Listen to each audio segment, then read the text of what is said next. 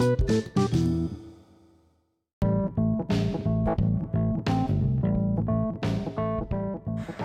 Bagi kalian yang udah ngikutin kita di Instagram, yang udah nge-follow kita di Instagram, kini dialog aku udah hadir di podcast. Dan maksud kita ngebuat podcast ini supaya eh, kalian para pendengar podcast Jati ya, itu bisa lebih dapat ngembangin diri ataupun ngebuka wawasan kalian lebih open minded dan ngedorong kalian ke arah yang lebih baik dan ke arah yang lebih positif ya.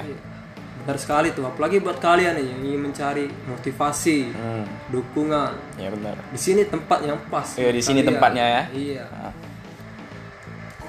Dan kita juga punya moto nih. Iya apa itu? Kasih tahu nih.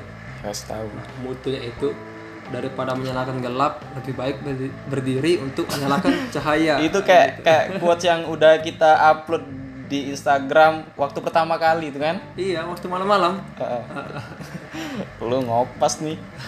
Ya udah kayak gitu aja sih sebenarnya eh, tujuannya ngebuat podcast awal ini kayak eh, lebih ngenalin diri dialog aku ya. Ngenalin diri dialog aku maksudnya dialog aku nih apa sih kayak itu dan kalian udah tahu kan sekarang eh, jangan bosan-bosan ngedengerin kita di dialog aku ya lebih tepatnya di podcast ya Hmm. Udah. Pantengin terus. ya udah gitu aja bye bye